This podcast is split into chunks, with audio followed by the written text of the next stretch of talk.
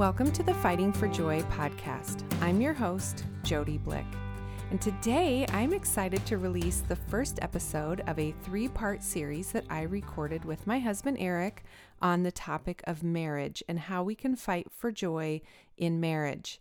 I'm going to keep this intro really short because we do spend a little time at the beginning of our first conversation here laying the groundwork for what we will cover in these next three episodes. So, with that, I'm happy to welcome back my favorite guest, well, and yours too, my husband Eric.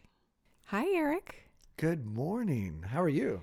I'm good. I'm excited about this episode. Thanks for doing it with me. Absolutely. Thanks for having me and uh, looking forward to doing this. Yeah, well, you are a crowd favorite. Everybody loves when you come on the podcast. oh. You're just saying that. You're uh, you are my wife and everything. No, I'm I I really there's no other person I obviously would want to talk about marriage with. Oh, fantastic. Um, so I'm glad we can do this. But yeah, we have had um, just a crazy couple of months around here, haven't we? We have indeed. it all kind of started with our with our move. Um, after 16 years in the same house, we had a new opportunity present itself and moved just a few blocks away into a beautiful new space that feels like a just a perfect fit for our family during this next season of life. So we moved and then we same town, just like nine. Yeah, just north. a few blocks away. Great.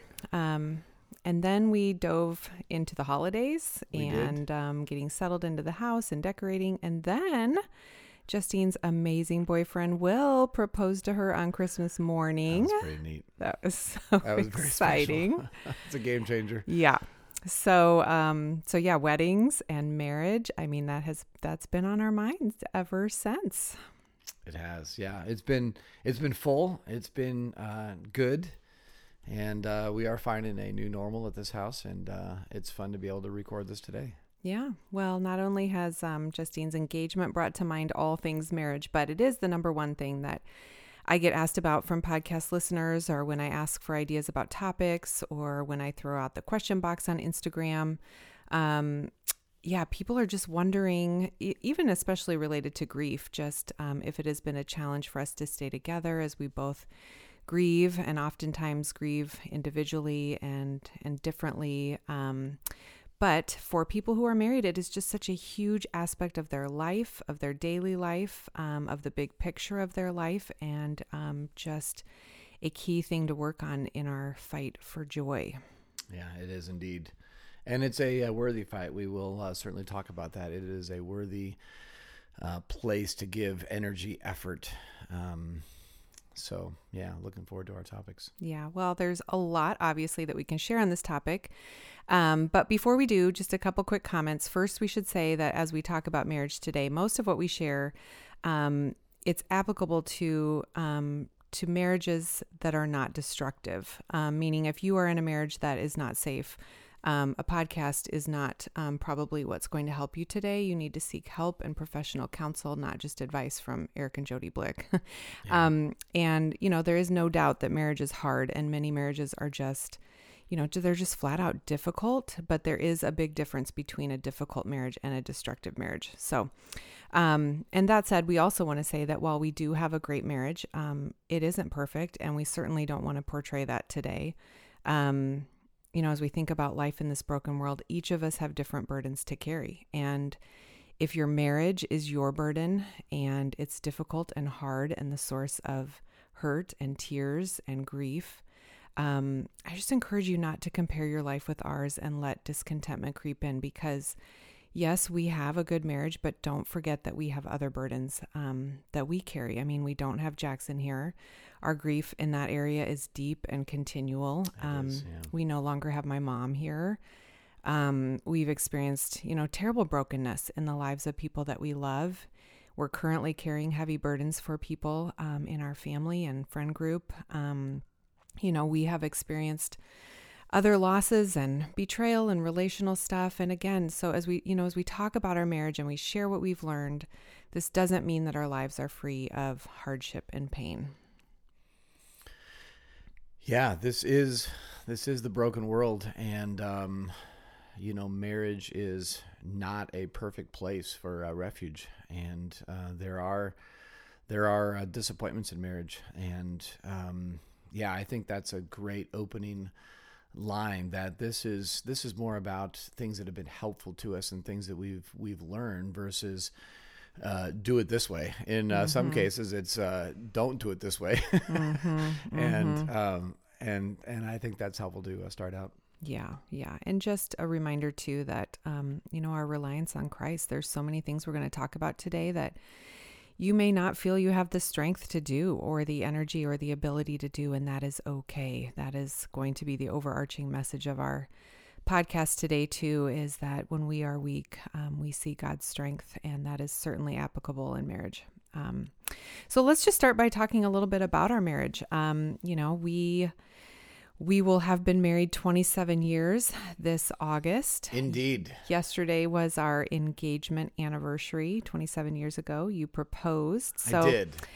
We are not Thanks experts. for saying yes to, by the way. Yeah. Oh, well, thank you for asking. There's always that, uh, will you marry me? You know, pause like, oh, oh, I do hope she's. Well, that would have been a big disappointment because you flew been. me to Nashville uh, to propose. So that would have been um, quite the fun flight home if I would have said no.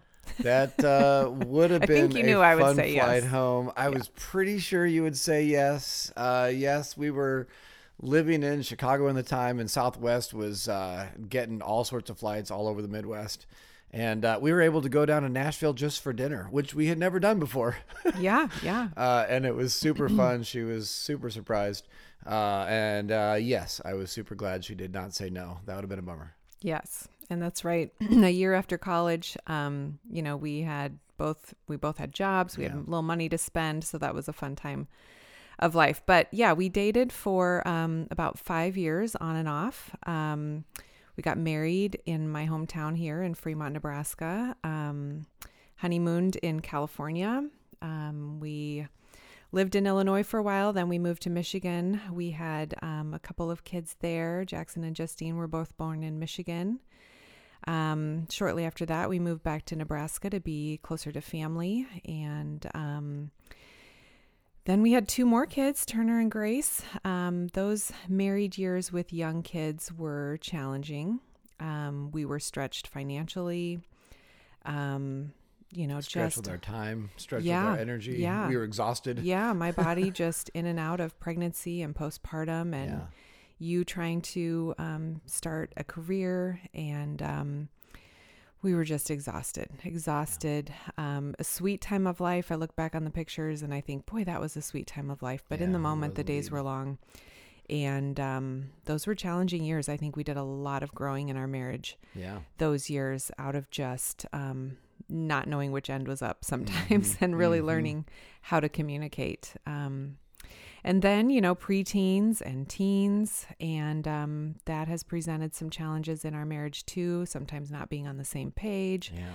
Um, but also at the same time, just really enjoying our kids too and learning what it's like to have other um, young men and women in our home that are fun to hang out with and um, and still trying to make time um, and prioritize our marriage. And then the stage we're at now, which is nearing the empty, empty nester stage. Um, we've got another uh, year with Grace here at home, and then it will be back to the two of us. I know, and uh, somewhat the last couple years, um, as we've had fewer and fewer kids in the house, uh, these last couple years of high school, they do have a lot of activities outside of the house. Um, mm-hmm. Grace being in uh, the high the high school musical right now, uh, wrapping up swim season. Um, there's a number of things going on right now that, and plus friends on top of that. You get Friday, Saturday nights, Thursday nights. Like she's gone, and we're and we are getting a uh, taste of that even now. Yeah, and um, figuring it out. So yeah, yeah, yeah, it's fun. So, anyway, 27 years. Um, that doesn't mean we are experts, but we are a little experienced. We have some miles under our belt. Um, I also just want to say that we are both grateful for the many years of marriage um, that we have seen with both sets of our parents. Yeah. Um, there is great value to that as well um, to see, you know, our parents live that many years um, together, the example that they've set of running to the Lord through the ups and downs of life, um, the way they've encouraged us in our marriage. Um, that is definitely a privilege that I know is um, something to be to be grateful for for sure. Yeah, we have watched other couples too through um, various churches in various parts of the country that we've lived, and um, studying marriage has been really fun, and it, it has been something that we've we we have watched, and maybe for for those of you you know listening that your parents or your in-laws did not have a good marriage or did not have things that you respected in their marriage. Um, you know there's always the other you know side of the coin if if if this is if if this is what marriage is and it's bad maybe there's another side of the coin and uh, you can learn some things from that as well that um, the opposite of that must be this mm. mm-hmm. and um, so don't be dis, uh, discouraged if um, you know you didn't have close people in your life to watch what a uh, you know functioning marriage was. Um, mm-hmm. There is hope there that that is out there, um, mm-hmm. and uh, and oftentimes we can learn as uh, foils within you know literature of what it's opposite of, and then we can learn more about that. Yeah, for sure. I mean, there are things that, as beautiful as both sets of our parents' uh, marriages have been, we've we've kind of taken some things that we wanted to follow in their footsteps and other things that we wanted to do different. And I'm sure Justine and Will will do that and Turner and Grace as well. Um, but when we were throwing around the idea of doing this podcast on marriage, and you just said it again a minute ago, but you made the comment that stuck with me, and and it's true. You said we have been students of marriage before we were students of grief, meaning you know we've learned so much about grief these past almost eight years, so much that we started this podcast. I mean, we've spoken at gatherings, we we spend a bulk of any given week um, encouraging and helping others who are grieving or helping others to know how to love people who are grieving. Um, and yet, you know, the same way we have dived deep into learning about grief, literally for for our joy, for our survival right. and joy, um, we have done the same thing with marriage since the beginning of our marriage. Right. Um, I know some of it is that we are both just lifelong learners. We enjoy learning we um, we encourage advice and hearing other people's stories and kind of work to foster the same desire to grow and thrive um, in our marriage as we as we have done these last eight years of grief. Um, and you know we've always wanted and we continue to want 27 years later a good marriage the best marriage possible um, but when you think about it i mean who who doesn't who doesn't want right. the best marriage they can have. Nobody wants to start off in marriage wanting it to fail or not wanting to have a wonderful marriage. So, what do you think is behind our desire to be students of marriage, like you said? Or what do you think clicked for us? Why do you think we've been so passionate to learn about it and study it and grow in it? Well, I think for me, um, I had a number of really good uh, friends growing up. I thought I was close to a lot of different people. Um, but then I met you, and I this is gonna this is gonna sound a little over the top, maybe, but you, you, I had never met someone like you that could really ask questions and probe into kind of the depths of who I was, and you you wanted to know more, and then you were telling me and showing me stuff about you too, and I really liked being able to be that close with someone mm, mm-hmm. and and i thought as you know dating if we're getting this kind of close man i i i, bet marriage will be even more mm-hmm. and and that's that's um kind of what helped me down that that path um you know if if we're if we're loved but not fully known that's just being fake and there was a time when i was getting to know you that um, I had that light bulb moment that I don't have to pretend I'm someone that I'm not, or I don't have to hide this, or I don't have to pretend this isn't an issue for me. Mm-hmm. Um, you know, because if if if you're not vulnerable like that, you won't you won't be be known. But on the flip side of the coin, um, to be fully known and then not fully loved is betrayal. Mm. Um, okay, so I've just shared with you everything that uh, maybe I don't like about myself, and now I, I, I don't see you. You're gone. You're out. Mm-hmm. Um, and that's vulnerable the other way, and that's super hard. Mm-hmm. Um, but I was able to kind of capture at that age, like, wait a minute, like there is, there is a type of love that does want to be fully known and still fully loved at the uh, same time and that's what an intimate relationship must be and must must be like. And uh, man i just i just wanted mm. more of that. There was a there was a deep longing in my uh, soul and and you know there that's that's ultimately how god made each of us. We're relational beings. We mm-hmm. we want to be known. We want to be loved. We want to have that close friendship um, and that's patterned right after how the Trinity works, how the Father thinks of the Son, mm-hmm. the Son thinks of the Holy Spirit, the Holy Spirit thinks of Jesus and and God, right? There's this there's this real friendship and intimacy and safety in the uh, Godhead and out of that overflow he created us um, to experience um, that closeness and mm. we are relational beings in his image and and man, in college, I started striking that chord in a way that um, mm. I didn't know was there, mm-hmm. and I really wanted more of it. Mm. Well, same. I mean, everything you're saying, I resonate with. That is was true for me too, and you know, I think that is that is what's key. You find that person that you just can't get enough of hearing more and getting to know more deeply, and and it is okay you know it is it is hard like you said if you pour out your heart and you share things with somebody and let them get to know you and they aren't wanting to right. then walk alongside of you for the rest of their life that's okay. Yeah. i mean it takes that kind of vulnerability to find that out but the key is when you find that person that you just desire to know more deeply and then you love that. You love the broken parts of them. You love the the struggles um, they're not easy they're not what you are you know asking for necessarily but you're willing to run alongside of them as they fight these things as they grow. Um, you know the potential's there and you just want to be a part of it yeah, yeah, yeah, well said.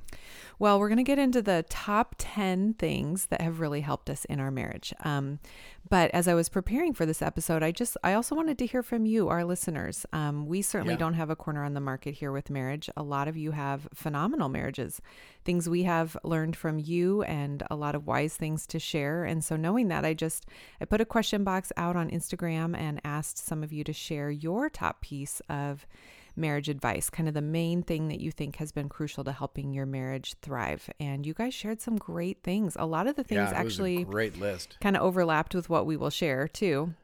But thank you for responding. And I've kind of summarized them into the top 10 pieces of marriage advice from our listeners. So I'm just going to blitz through them. Um, Eric, if you have any comments as I read through them, just jump in. Um, but I loved hearing what you guys shared. Um, number one, you have to work on communication.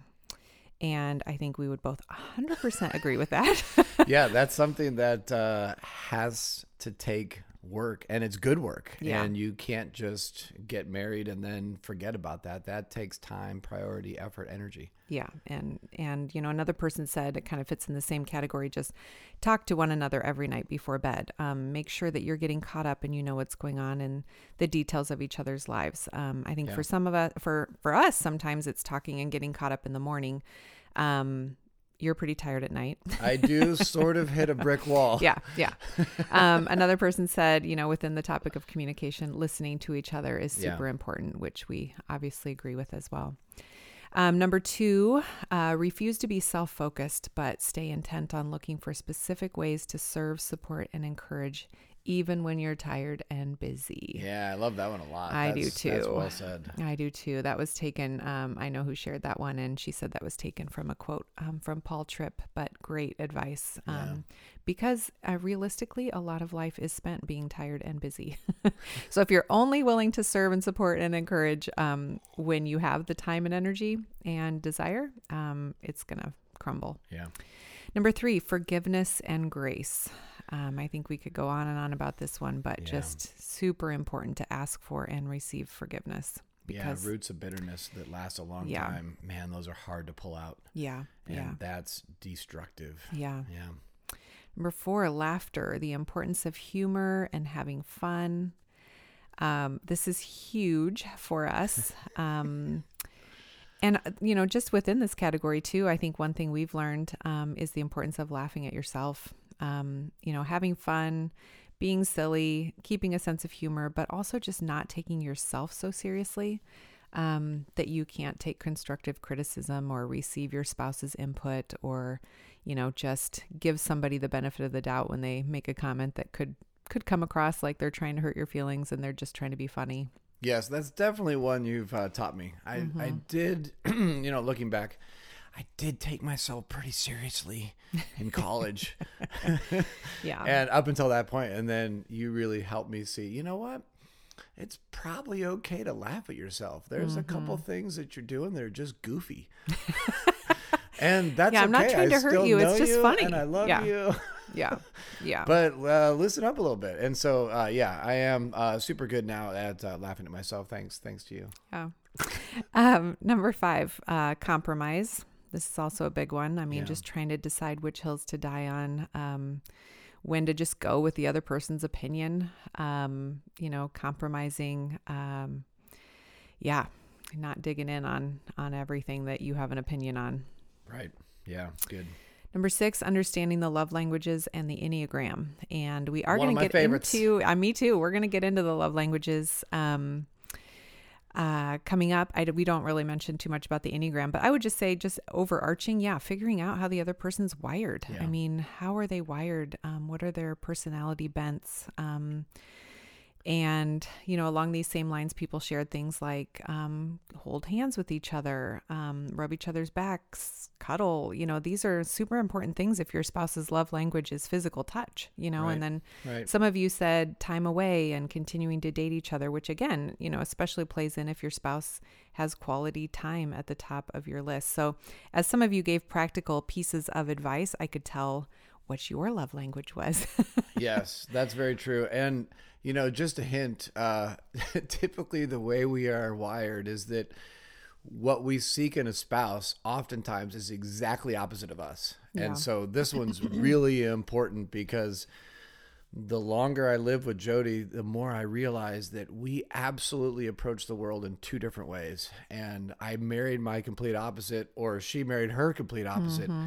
And that's what that's a lot of what makes marriage so rich. Mm-hmm. Um, but if you don't understand that and you don't understand love languages, you're really going to miss one another in how you're talking. Yeah. Yeah. Very true. Number seven, marriage is not 50 50. You need to expect to give more than your spouse at times. Yeah, that's a big one. That is a big one. We're going to talk about that one yeah. too. Um, number eight, put God first, which doesn't yeah. really need a whole lot of explanation. Yeah. Um, that definitely is key. Um, number nine, keep perspective, um, kind of a bird's eye view. Mm. Remember the why of marriage and what the end goals are. Keep the big picture, kind of the idea of not getting lost in the forest for the for the trees. I like that one a lot. I do like the why question in life, and this is this is a big one. So thank you for writing that yeah. one.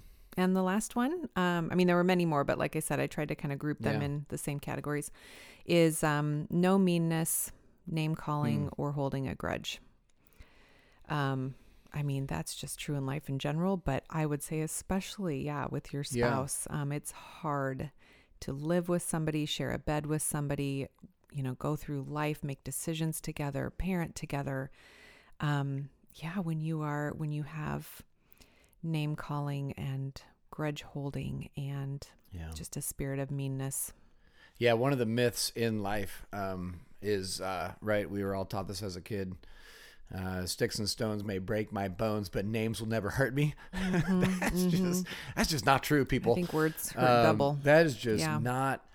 That is just not true. We we if we're wired as relational beings, uh, words matter and and words sink in and connect with us both for good and for bad in uh, ways that are really powerful and mm-hmm. life changing, either yeah. one way or the other. And man, protecting marriage with your words is a is a big one. Yeah. Um, yeah. You know, names and words really can do lasting damage. And on the flip side of the coin, names and words can do tremendous healing. Yeah. And yeah. that's what we're called called to do with our mouth. Yeah. Oh, yeah. that's good.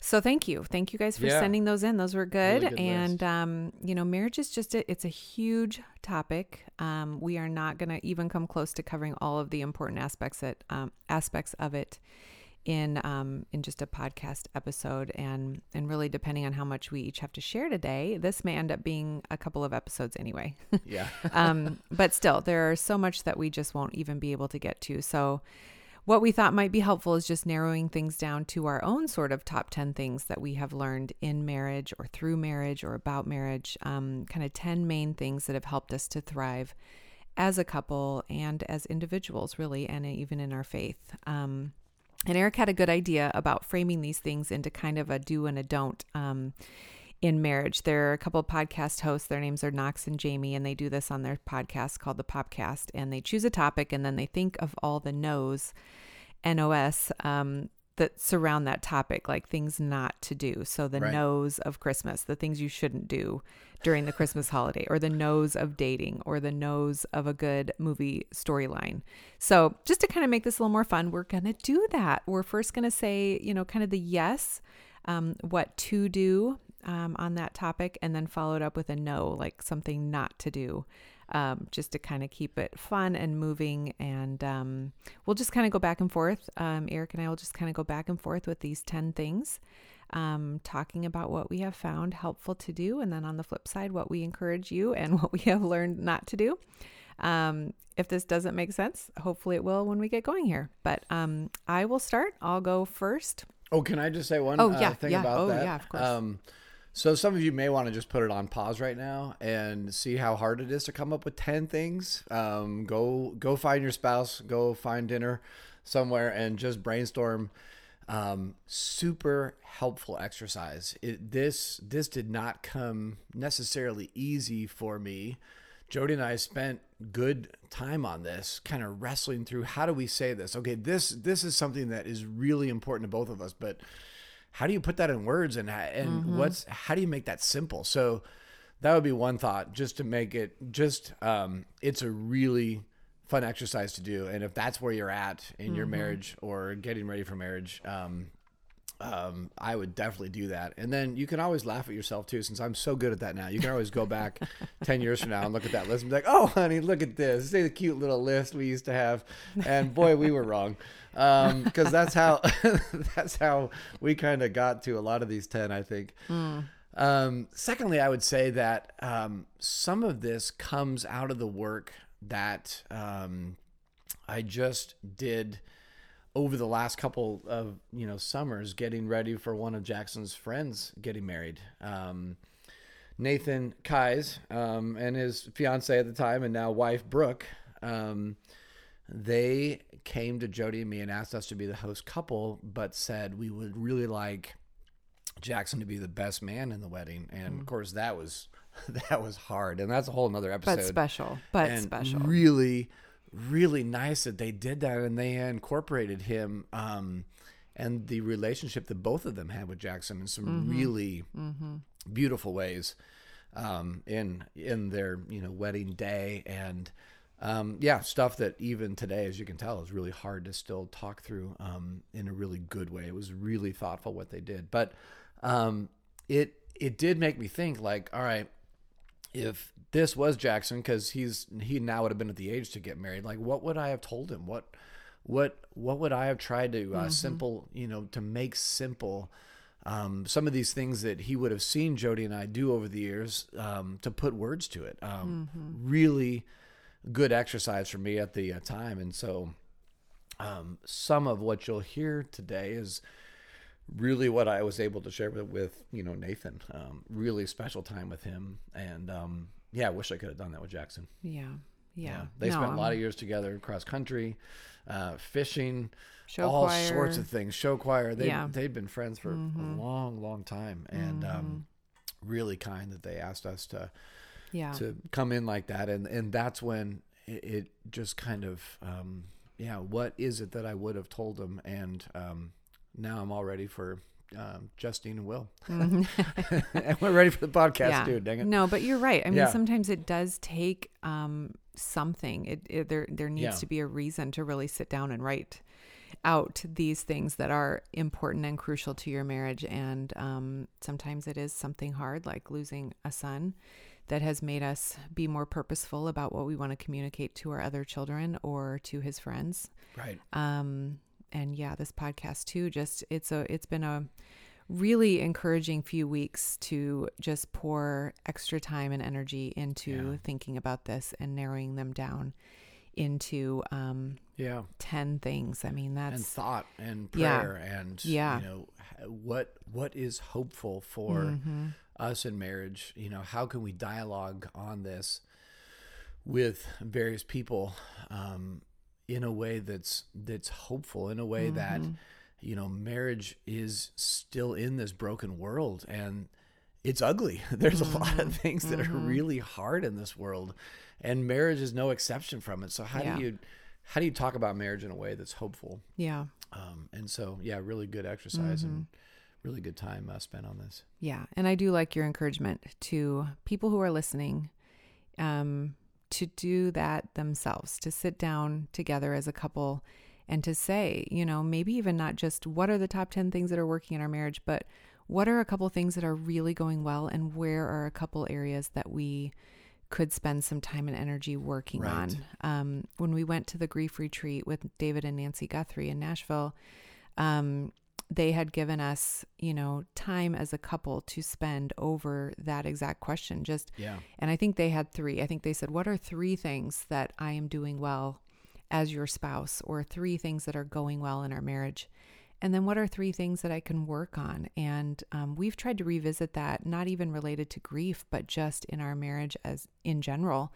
Um, and I've also passed that along, that piece of advice to other people who want to improve their marriage or want to continue to study marriage as a whole or improve, you know, where they're at with their spouse. Um, that's a good key way to communicate is not just talking about the problems when they come up, but setting aside time on an anniversary or on New Year's Yeah. day as you're starting a new year or just some time where you just put it on your calendar to get together and talk about how you each think your marriage is going and then on the flip side listening listening to what your spouse says about what they're encouraged by in their marriage and where you know they really aren't happy um, what areas need to be worked on and addressed Yeah. And don't be defensive. Um, Mhm. Listen, let it soak in. mm-hmm. And don't be like, I ain't going to be working on that more unless you do this first. Or Mhm. um, let me tell you Mhm. why I haven't been working on that. Don't make excuses. Uh, man, that was that's just been a good exercise for us. Just listen to what your spouse has to say on those two key um, questions. Those Yeah. are super Yeah. helpful. Yeah. Okay. No particular order. Great. Um, number one, yes to learning your spouse's love language and showing them love in the way that they best receive it. And no to showing them love in the way that you would prefer to receive it. It's funny now. It may it's not funny have been now. funny no, then. no. Okay, so let's unpack it a little bit. So first, you know, the idea of love languages, if that's new to you, it's based on a book that's called The Five Love Languages. And basically it's the idea that each each person is uniquely wired to receive love or to feel loved in five main ways. And obviously this plays out in a million different practical ways, but the five main languages are number 1, quality time together. Number two, acts of service. Number three, physical touch. Number four, receiving gifts. And number five, words of affirmation. And the reason it's helpful is because when you figure out what your spouse needs and what you need, um, then you are speaking, quote unquote, the same language. Um, if you're just trying to tell your spouse that you love them by showing them things that you want and desire, um, they may not be hearing you. Um, you're kind of expecting the other person to understand what you're saying and they're just not getting it. And so, learning about love languages, I just wanted to start with that one because um, that's just a practical thing that has been huge in our marriage. Um, before we figured this out, we were missing each other often and trying to communicate our love in ways that were just not connecting with the other person. Yeah, I I think this was a huge light bulb moment that um, Justine and Will already have. They they already got this one down, and like we didn't get this one down Years into our marriage. years into our marriage, and um, you know this this would be like one day I came home and Jody's like, I worked and I swept the whole garage out for you. And now we got dinner on the table and this is this is great. And I could tell like she was pumped. And looking back, my response was probably thank you. Um, but it did not reach the level of where she was kind of hoping for and and I I moved on to the next thing and that that really hurt her that I moved on to my next thing. And and you know we just totally missed one another. Um uh, so uh that that's not top of my list. So a great exercise for you guys is to um, take those five thing and order them most important to least Yeah. and I guarantee you they will not be in the same order, especially if you marry someone completely opposite from you. Yeah, yeah. Yeah. So- I mean, like, so for us, you know, I quote unquote hear you say you love me most Yeah. loudly when you take care of me in practical ways, right? So the acts of service is my top love language. Um, when you are crossing things off of our home to do list, or you're out working in the yard, or Mm. Right. you're you figure out practical things to do to help me when I'm overwhelmed. Like when the kids were little, um, when you would take the kids for one night a week out Right. for ice cream, um, just practical things where you were serving me and helping lighten my load. Um, and um, and listening to when I said that something was important to me, whether it Right. be even something little like a light bulb being burnt out that I couldn't reach, or um, you know something in the yard that I wished uh, was trimmed back, or you know just listening to the to the little things that are important to me and then doing them. Um, but for you, you know, so a lot of times in, when we were newly married, like you said, so that's what I would be doing. I would try to think, what does Eric need done? And how can I get it done so that he can come home and feel super loved and blessed that now he doesn't have to spend time doing these things that would take up his time. Um, but you weren't hearing that because when you came home, you could you didn't care whether or not you know I had mowed that Right. day. I mean, you were grateful, Right. but you were just ready to be with me because for you, you feel most loved when I carve out quality time together. Yes. Um, and what's most important in that for you is that it's uninterrupted, Yeah. that it's focused time. Um, you know, for you, a lot of times quality time means one on one, just uninterrupted conversations, creating special moments together, special memories, the two of us. Um, and even simple things like just even being in the same room together or on the same couch together, even when we are doing, you know, our own thing. Right. Yeah. Yeah. So that was a huge breakthrough. So now it's kind of our joke that um, I fixed our uh, silverware drawer, and Jody was just sitting there on a chair next to me watching. she, Right. She We was not on her to- phone. She had background music on. Right. And she was just talking to me. Right, And, uh, right. That seems funny, but uh, that No, obviously doesn't happen all the time. Yeah. Um, yeah. But that's a good word picture of how we were missing one another and we loved each other deeply Mm-hmm. and we wanted to show each other that we loved each other. Mm-hmm. Um, but for me, it was in a total reverse order on how you heard it. Yeah. And yeah. once I figured out that if I really want Jody to hear me say I love her, then I'm going to start paying attention to more of what I thought were, you know, throwaway comments on Mm-hmm. light bulbs being out. Like, it doesn't bug me. I could care less. Like, snow on the uh, driveway. Who cares? I'm just going to drive over it. Like, um, but those things, those things are important to my wife and they illustrate other things about being heard and listened to that when I started to journal those or write them down and not blow them off, man, Jody really, you really got your head around that. Hey, I really do love you, and sacrificial love for you started feeling different. Um, that that I was able to show it in ways that now you were able to hear it Yeah. uh, differently. Yeah. And it's not all about acts of service. You have four other love languages, Right. Right. I mean, yes. um, that yeah. and also at different times in your life, I would say that for me too, kind of one, two, and 3 can kind of morph back and forth. Mm-hmm. Yeah, like yeah, sometimes sure. two's number one, sometimes three, and you just that's how tuned in you got to be to your spouse. I think. Yeah, yeah, I think you're right. I mean, they all, we all need um, each of the different different things to be happening, um, but they just rank differently. And there's all kinds of, you know, online quizzes. Of course, that book. Yeah. Um, yeah. But really, what's helpful is just thinking about journaling or talking to each other about how you feel loved and what kinds of things your spouse does to communicate um, that kind of love. And, you know, I remember you, I remember a couple years into our marriage, I just, I said something like, I just don't feel like you love me. And you said, What are you talking about? I tell you I love you all the time. Right. And I remember saying, No, you don't. And you're like, No, literally, I do. And I was like, You do? and then you started pointing it out. Like you would say, I love you. And then, but did you hear that? I love you. And I'm like, Why am I not? I, I'm not hearing you. Right. And that's where the light bulb started to come on of Yeah. just, Thank you for telling me you love me.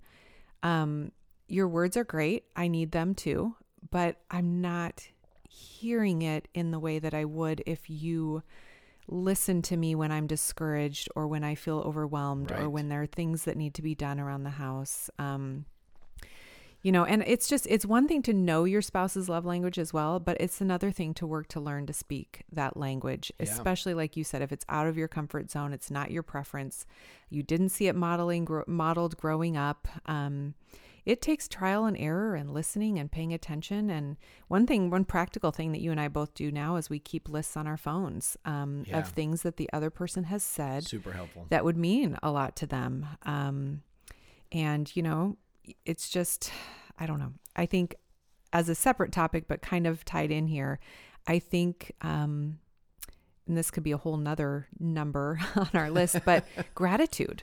Hmm. Um, you know, expressing thanks when your spouse is trying to speak your love language. They won't get it perfect right away. Um, Yeah.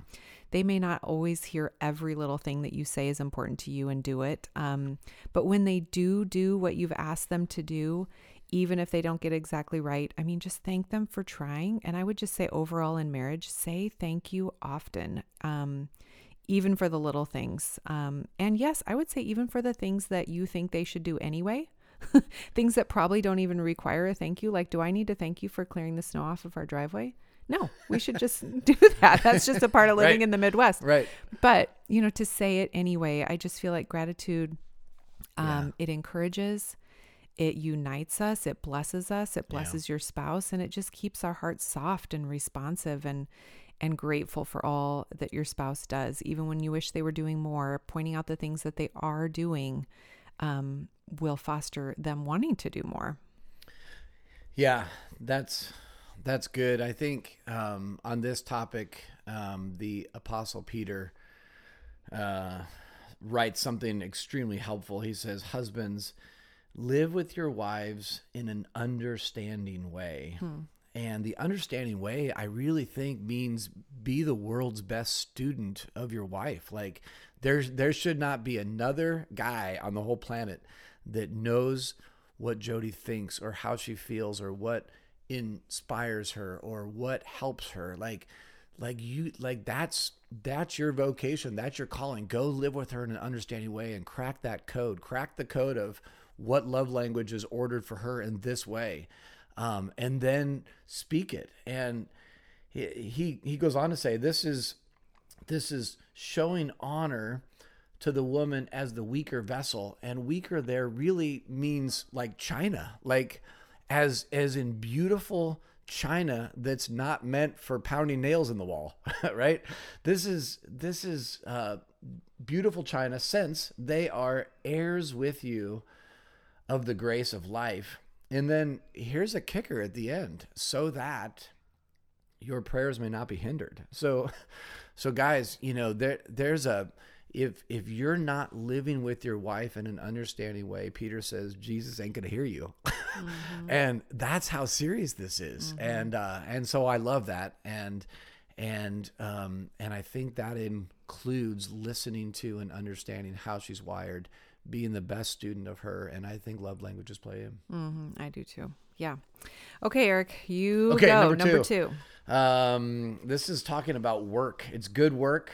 Um, so yes yes to doing the work daily of pulling weeds in your marriage. No to doing work when you feel like it because you'll need a backhoe.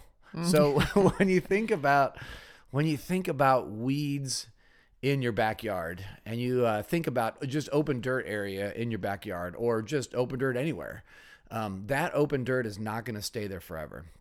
Um, nature doesn't like a vacuum and weeds are going to find it. Something is going to grow there. And I, and I think if if you're trying to make the right things grow in your marriage there are things daily that you can't sweep under the rug. Mm-hmm. and there's this aspect of you got to do some of the hard labor every day um, before it runs out of con- control. And then mm-hmm. it was a joke. But then when you don't address things in marriage, um, you know, some of these roots of these weeds get so deep.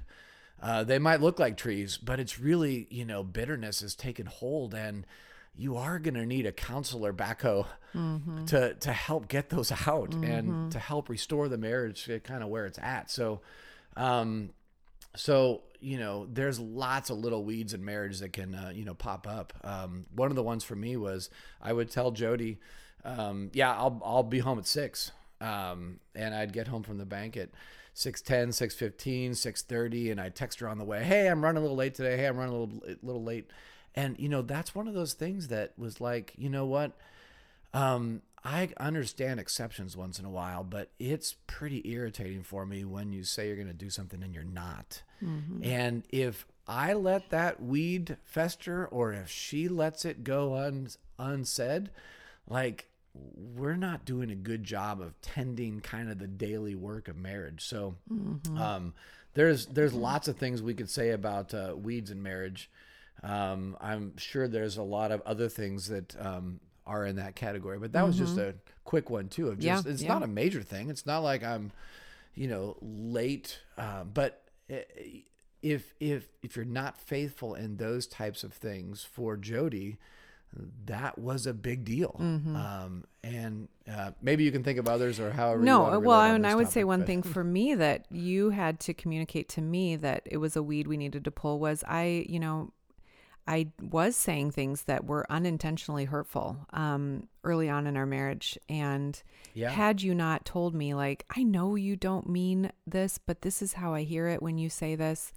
Um, and I got defensive. I mean, I did. And I was like, that's not what I mean. And of course, you know, but um, it was constantly pulling the weeds of, of okay, this, we've got to talk about this. Because, like you said, you can sweep things under the rug and not address it, but you're still going to stumble over the big bump in the rug yeah. then. yeah. And, you know, it's sweeping it away, not addressing it doesn't make it go away. These things will creep back up. And I think bitterness is a great word to use here because yeah. um, if there are things that need to be addressed, you're just silently muscling it out. Yeah. And like, I've told him this already three times, and he obviously doesn't care. He obviously didn't hear me. I'm just going to shut my heart off here to him, or I'm just, I'm just going to let this fester. I'm going to go vent to somebody else, or, you know, it, it's doing the hard work of bringing it up again and again and yeah. trying to explain it in a different way. Um, because, yeah, keeping grudges, making the spouse pay, you know, by withholding something or acting a certain way that you know Being is hurtful. yeah. Yeah. to get back at them. Yeah. Um, for me, a big thing that I did to you often in our marriage um, was I just gave you the silent treatment. I just, I just didn't know how um, to explain to you that I was upset um, outside of just not talking to you. Right. and I remember you at one point being like, listen, this isn't going to work for us. Like, if you're mad at me, tell me. If you're not, then, you know, okay, I, you're just right. quiet today. That's fine. But I'm not going to interpret your silence as we have something to talk about. You've got to step it up and tell me we have something to talk about. And that was a, tr- a, transitional, pivotal moment in our marriage of just like, that was something that had worked for me growing up that I had seen modeled, um, that a lot of people I love, um, that's just how we functioned. If we were mad, we just didn't talk. Um, but the problems didn't go away. I mean, the next time that that same issue would come up, we hadn't addressed it. Right. Now we're going to bring up the fact that you did that a month ago and we're going to kind of keep this little stamp book of all of these things that you've right. done in the past that have hurt me um, because we didn't address it then or we didn't accept or receive forgiveness then. And so now we have all of these right. things that have added up over the years um, that we just we're lacking that that emotional and um, and just that intimacy of communicating and sharing and forgiving and you know, moving forward once we have worked something out. Yeah. So uh, back in the early 1900s, people used to uh, collect stamps. I'm sure it was 1800s too. I, they had stamps back there in Pony Express days. Um, dare I say Wells Fargo days? uh, for those of you that that's a, a banking joke. Um, but yeah, uh, people used to collect stamps and be like, "Wow, this stamp is cool. This one's pretty rare. Uh, this one was only you know built in 1903. Blah blah blah." And you know, one of the most helpful pieces of advice we got early on was don't keep a stamp book with one another. Don't fill up pages and pages of things that your spouse did that really irritate you or were wrong. And then finally, at one day, go back 17 pages and be like, look what you did here. Look what you did here. And you did it again. And I'm hanging this over your head. And I've had it with you. You just, you can't keep a record of wrongs and you can't let them fester overnight. mm-hmm. you you just um, you got to be diligent about switching back to the uh, garden. You got to be diligent about keeping um, the garden tended and pulled of uh, weeds. They're easy to pull out when they're uh, small, and if you don't address them and you don't address them right and well, you are going to need a backhoe. Now, mm-hmm. I, I will also say. Um, that um, you know you you need to make sure that um, you're um, you're focusing in on those things in your marriage um, that are material things, um, and we're going to be uh, talking about this one later. So don't um, don't uh, feel like you have to bring every single thing up to your spouse. Uh, you do need the wisdom to go through and say, no, no, no, this one's material and we have to talk about this one and then for all for all the other ones hey there's grace and it's part of the 15% which we'll uh, you know talk about coming up but um, man just just be wise and be diligent to keep um, the garden tended. Yeah, yeah, you're right. I mean, you don't want to be obsessive compulsive about every yep. little thing that they do. We better pull that weed this. out. Better pull that weed out. I did.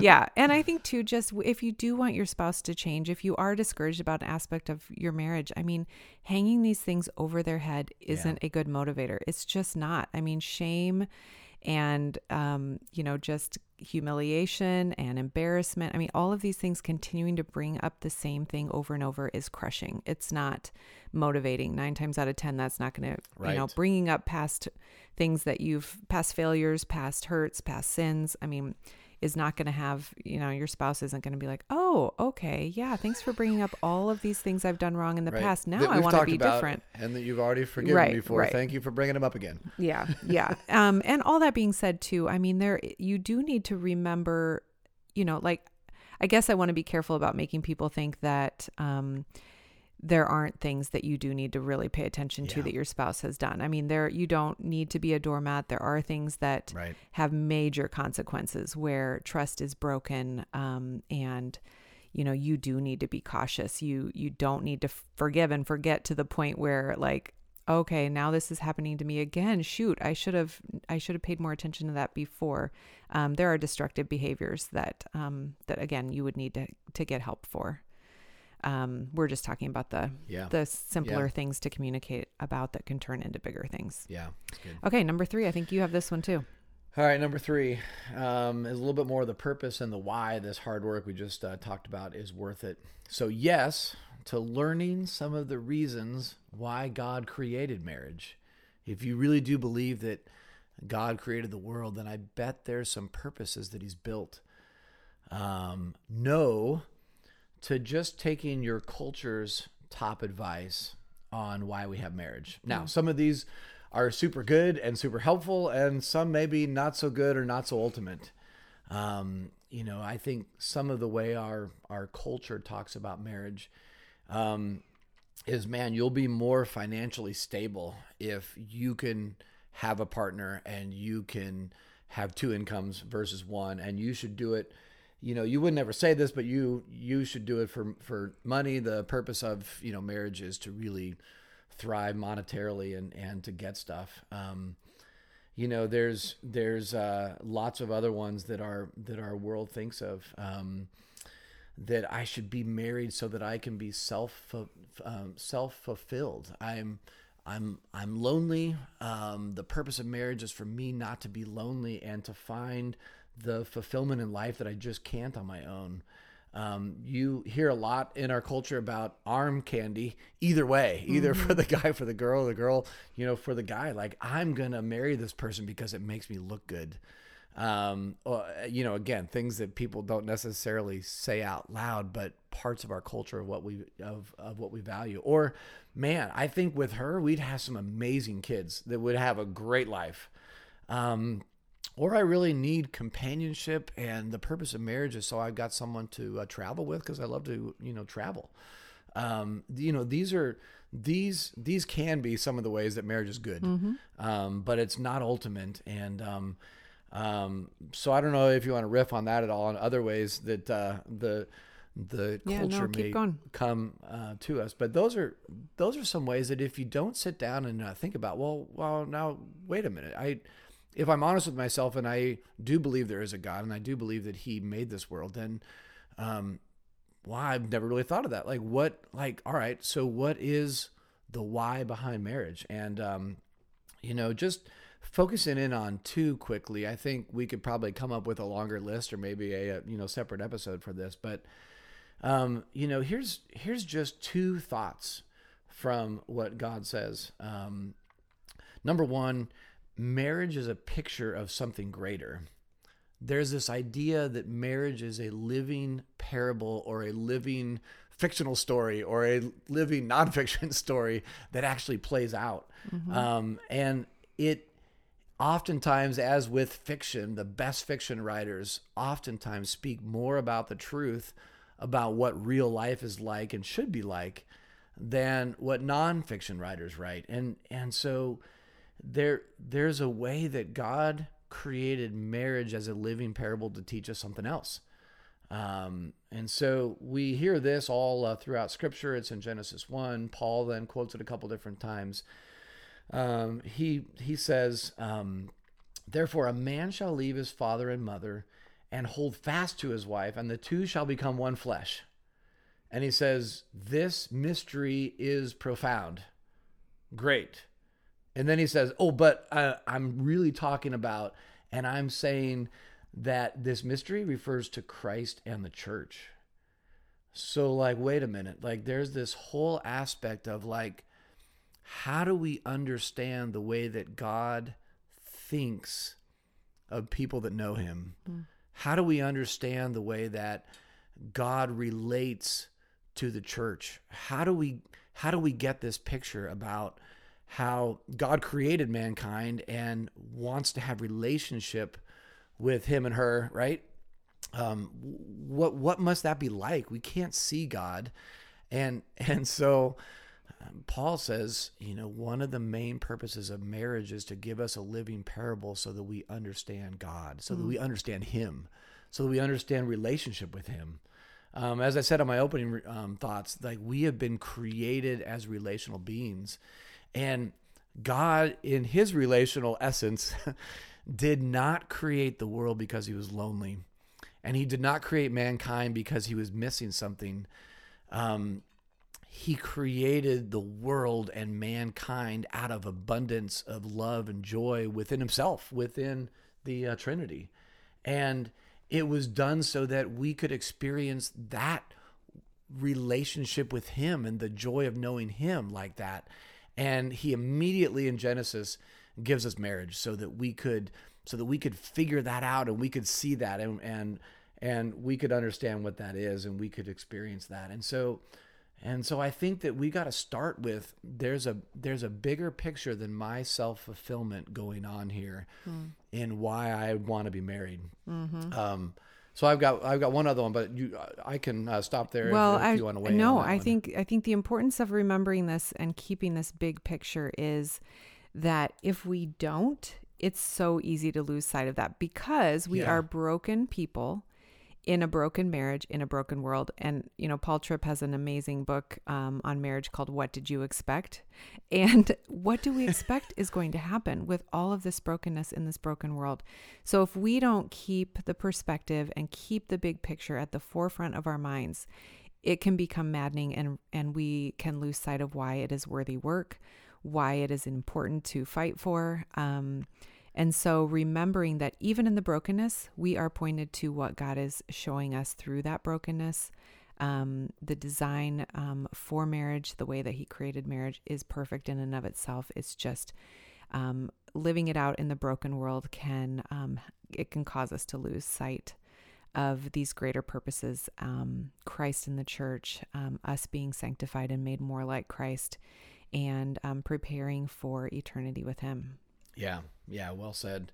This deep longing of wanting to be known is not ultimately going to be fulfilled in marriage if that's not its purpose. Um, its ultimate purpose is to give us a category of thinking of, wow, mm. that's how God knows me even to a higher level. And mm-hmm. that's how I want to know God. And that's how I want to love Him and be loved by Him. Like, that's what marriage points to. Mm-hmm. And we get glimpses of that. We get um, feelings of that. We get pictures of that as this plays out. And as you have kids and as you struggle, and, and like this gives you a living movie to live through.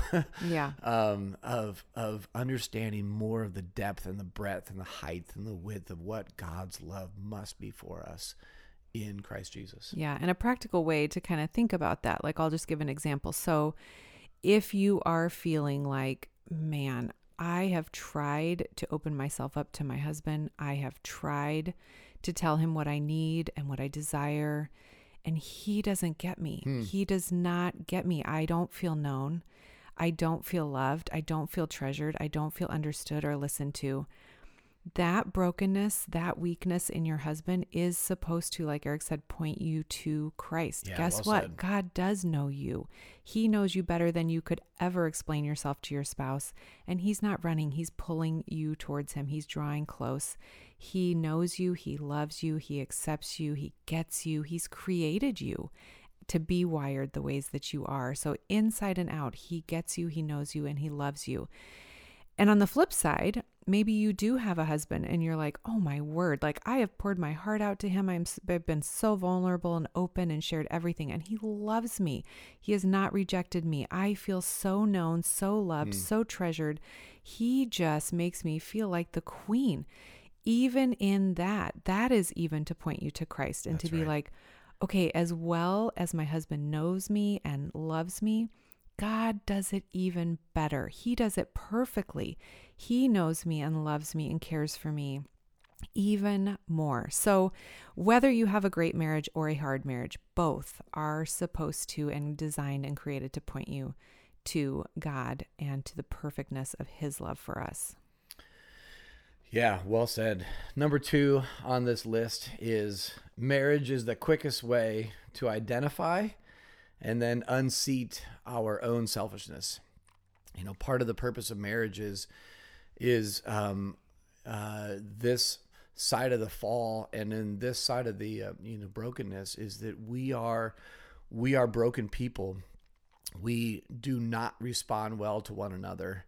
Um, and to the world, oftentimes we can fake it. Um, we can respond well to the world, but man, when it's just the two of you, there is so little faking that can really go on, and the other partner and be like, mm, "Nope." Mm-hmm. Um, you just you can't fake it, and God is concerned about our holiness. Like, um, God doesn't want to just let us be off in our sin.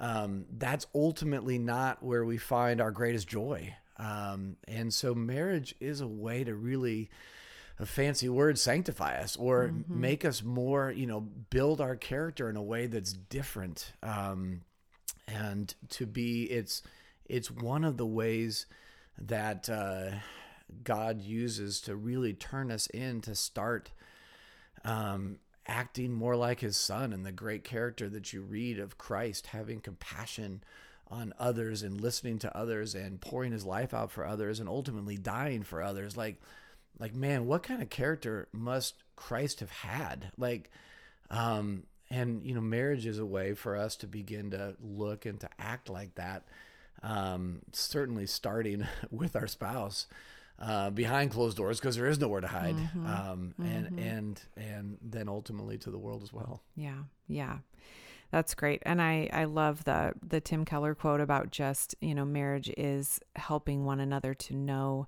serve, love, and resemble God in deeper and deeper ways. It can't just be about companionship or having a travel buddy or somebody to provide for your needs.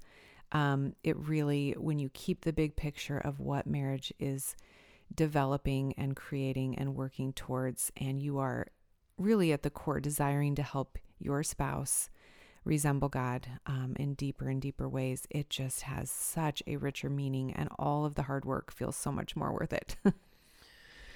yeah, yeah, that's good, and that's that's well said. One of my uh, favorite quotes around the uh, purpose of marriage is really um, that marriage is a deep spiritual friendship on the journey to the new creation, to where mm we're headed, mm-hmm. reflecting even in imperfect ways God's joy and passion for His own. Mm. Um, and I just I just love that that quote, and it really does capture both of these pieces that we're uh, you know trying to pull out here. The other the other piece on this is you know as as you see things and your selfishness is unseated. Um, be careful not to be the Holy Spirit or uh, the judge in your you know spouse's life. Mm-hmm. Don't don't underestimate prayer. Um, you ain't gonna change unless you're praying through these things. Mm-hmm. And uh, don't sit in church and then elbow your spouse when the pastor's like, "Are you are you listening to this? Because this this pastor's speaking right at you." Right, um, right. Don't don't play the role of the Holy Spirit. Um, you are going to change in marriage and it's going to be ugly change sometimes and it's going to be hard and and um you know help your spouse change you're really the only one that uh, oftentimes gets to look this deeply into mm-hmm. things that are mm-hmm. just not cool mm-hmm. about the other person and you can do one of two things like we said you can run or you can say, God, please have mercy on my spouse and use me in any way to help them, free them from this, or to heal them from this. Um, and then one of my other favorite quotes too, out of Keller's you know marriage book is, is that one day we will stand before God and be able to say, I always knew you would look like this. Mm-hmm. I always knew you would get there. I always knew that you would be um, you know, as as the end of the Bible says, dressed in white, or you'd be perfect. You you would have those character traits. You you would get there. I always knew you would, and mm. that's a that's the big part of marriage as well. It's this spiritual friendship on this journey to where we're headed, mm. and we do it together. And on this journey, man, we're really learning about in a very living parable way what God thinks. Mm of his own. Mm. Yeah. Yeah. That's really, really key to all that we're talking about. So thank you for sharing yeah. all of that. Yeah. Okay, number four, yes to loving and liking your spouse, and no to minimizing the importance of genuinely enjoying one another. Yeah. And this one, I, I mean, like honestly, has come easier for us than for some couples. But just because it may not naturally happen for you, I, we just want to encourage you that it's important to work towards liking your spouse. Um, because a marriage between two people who are, you know, not only committed to loving each other till death do us part, but also genuinely liking each other can be so fulfilling and fun. Um, and I think most thriving marriages that we've observed over the years, I mean, they do include deep friendships, um, spiritual friendships, like you said, but fun friendships too. And you know, that said, I do believe love is enough. I mean, you can be 100% committed to love to, to love somebody, and you know that will keep your marriage intact. But um, you know, there is so much more. There's so much more um, than just an intact marriage or a committed marriage. It can be enjoyed. Yeah. And you know, I think about if if we think like we can all name somebody in our life that we love. Um, but we really don't want to spend time with them.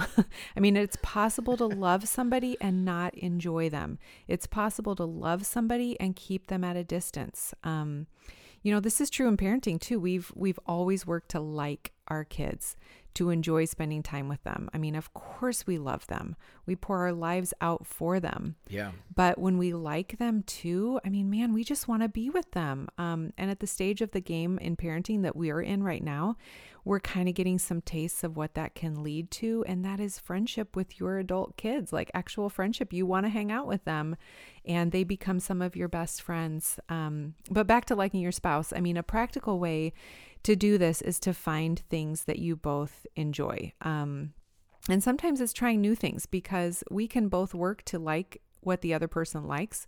But sometimes you have to work, um, even after years and years of marriage, to keep things fresh and fun and engaging. And, you know, for us, just in the last year, we've taken up kayaking, we've started playing pool together.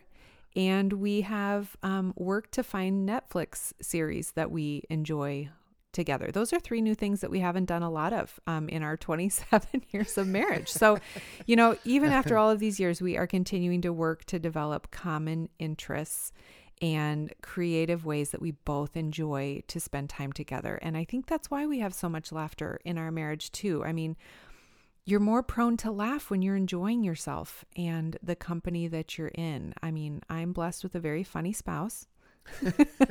um, but I mean, even if you're not, if your husband doesn't have a great sense of humor or your wife doesn't have a great sense of humor, um, there is enjoyment still to be found when you figure out the best ways to spend um, quality um, time together where you learn to foster your love by enjoyment and and liking them. Yeah that's that's well said. I I love laughter and I love what it states. You know, there's there's so much of laughter that if it's done well, um, can really connect with hope.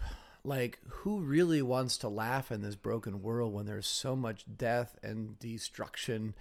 And you could laugh in a cynical way, or or you could laugh in more of a hopeful way. Mm-hmm. And um, I I just think that when we do that, like there's a close connection to uh, worship that that we there is a rumble of panic underneath everything that we literally could lose another kid at any time because mm-hmm. we've already lost one. I mean mm-hmm. that that's that's the reality of it.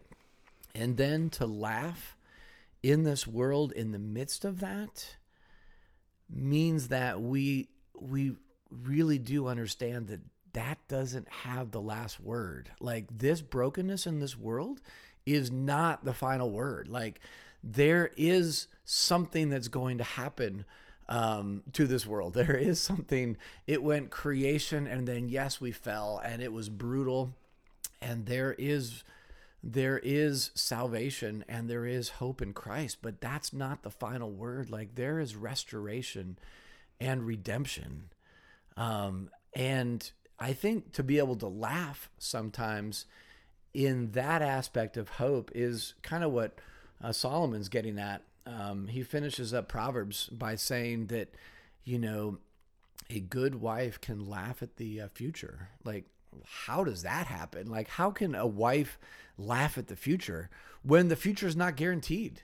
And we've seen that and we've seen the uh, brokenness that can uh, come from that. But there is laughter to be had because the brokenness is not the final word. Mm. um, and so I, I do think there's reason to become a student of of humor. There is reason to become uh, some punchlines are funnier than others. What is a punchline? How do you do lead ups to it? Um, there is good stuff to laugh through in this life um, and connected with hope, there can be a real reason to make the case that that can be part of our you know worship. Uh, one of my favorite comics as of late is a guy called Michael Jr. Um, so if you haven't found him, Google him and uh, watch him on YouTube. One of his things that he says is that as a stand-up comic, he had this light bulb moment. One day, he moved away from um, being a stand-up comic to get laughs. Like I stand up in the club and all I'm here for is I'm my purpose is to get laughs. And he tells the story about what happened when he flipped that on its head and said, "No, no, no, no. Like what if what if my pers what if my purpose here um, in what I'm doing in comedy, which is now my work and he's getting paid well for it. What if my what if my purpose here is to give laughs? What if my purpose is to give laughter um, instead of make laughs come so I feel better about myself and I'm a really good stand up comic. What if, you know, what if this was a way to really kind of spread um, joy to others that have much reason not to hope? Right. Um, and he, he makes a yeah, fascinating connection there. Plus, he's really funny. Um, I highly recommend him, and I just think that it is a worthy work to continue to study good ways um, to use humor tastefully. That's really hopeful. Mm-hmm.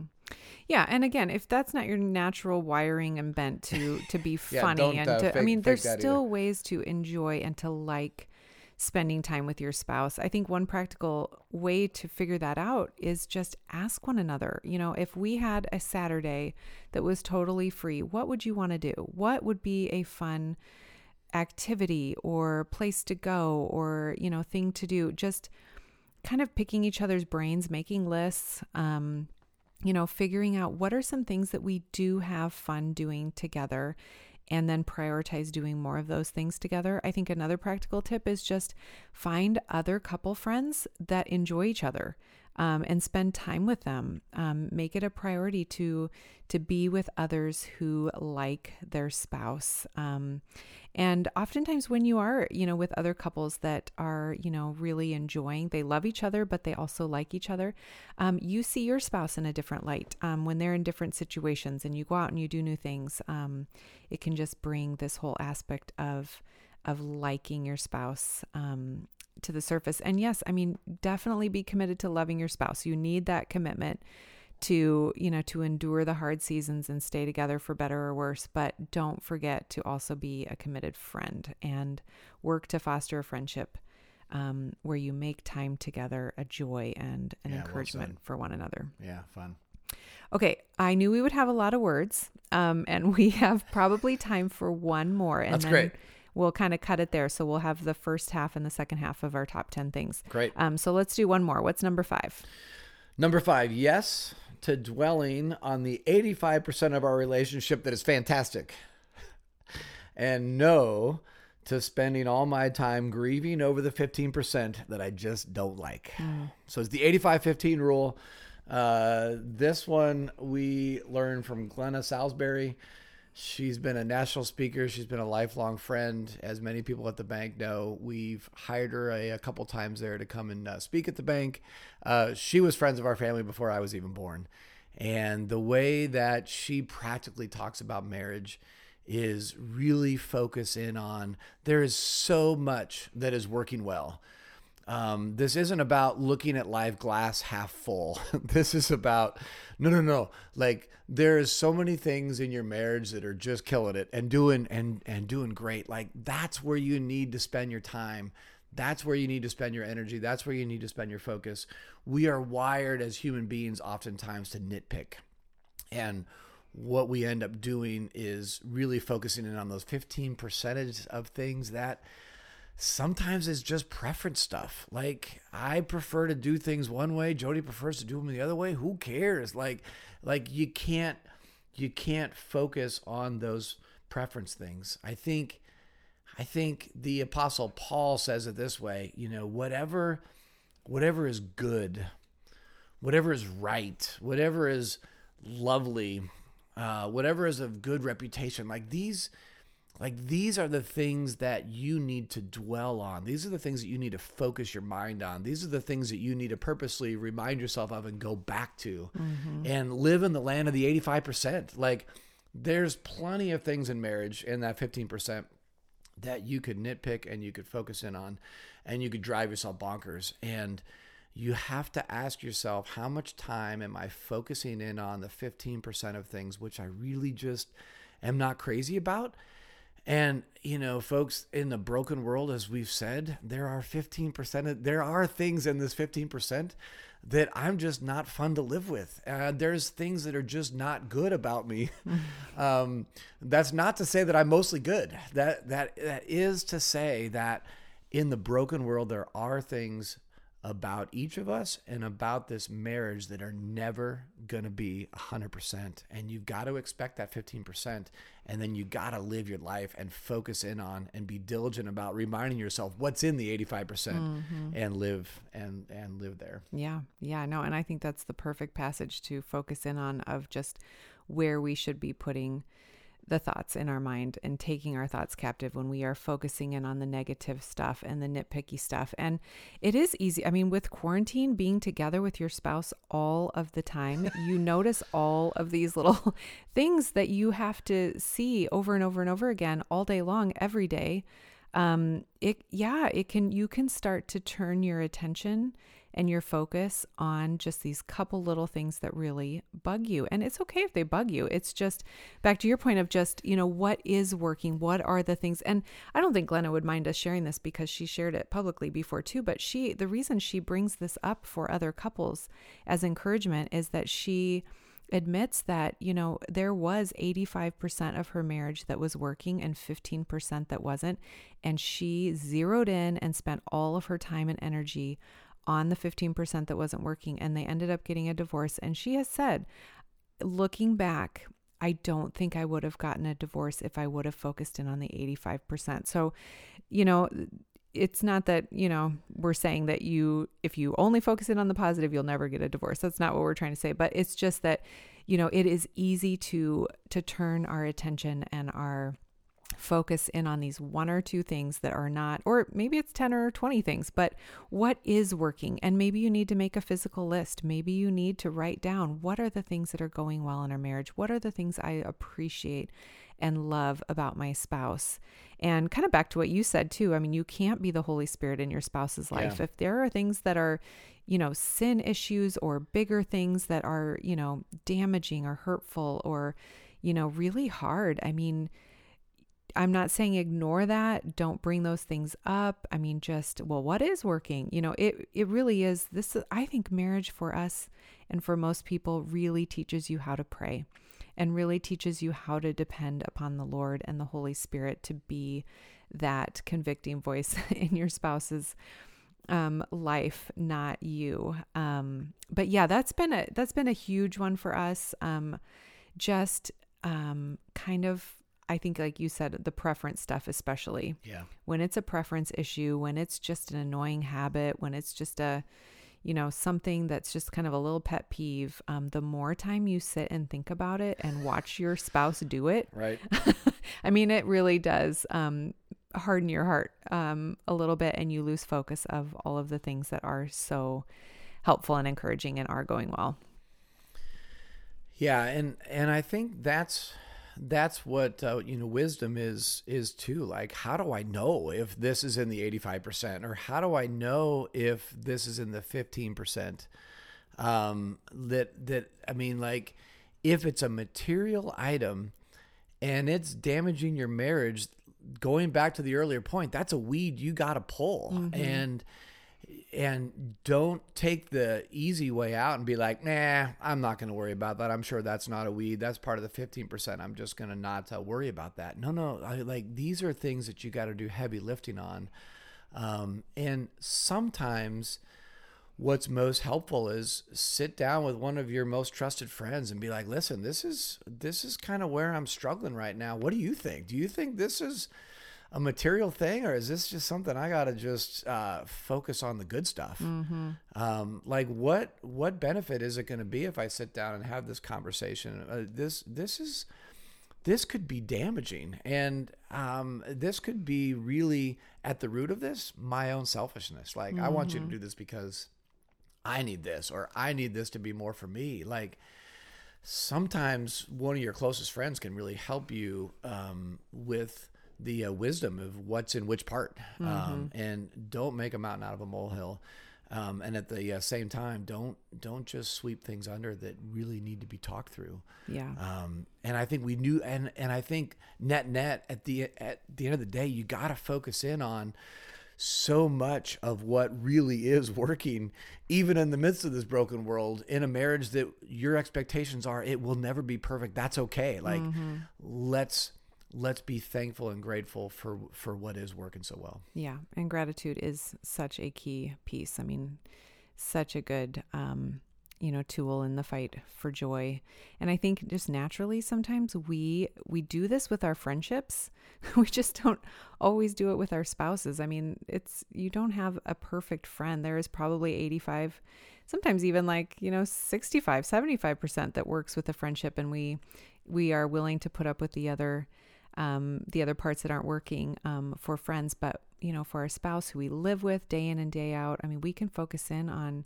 just these these things that um, that really um, pull our hearts and our attention and our liking yeah right. um, away from our from our spouse. Yeah, no, that's good. One other thought on this. Um, Peter talks about it this way: above all, keep loving one another earnestly, since love covers a multitude of mm. sins.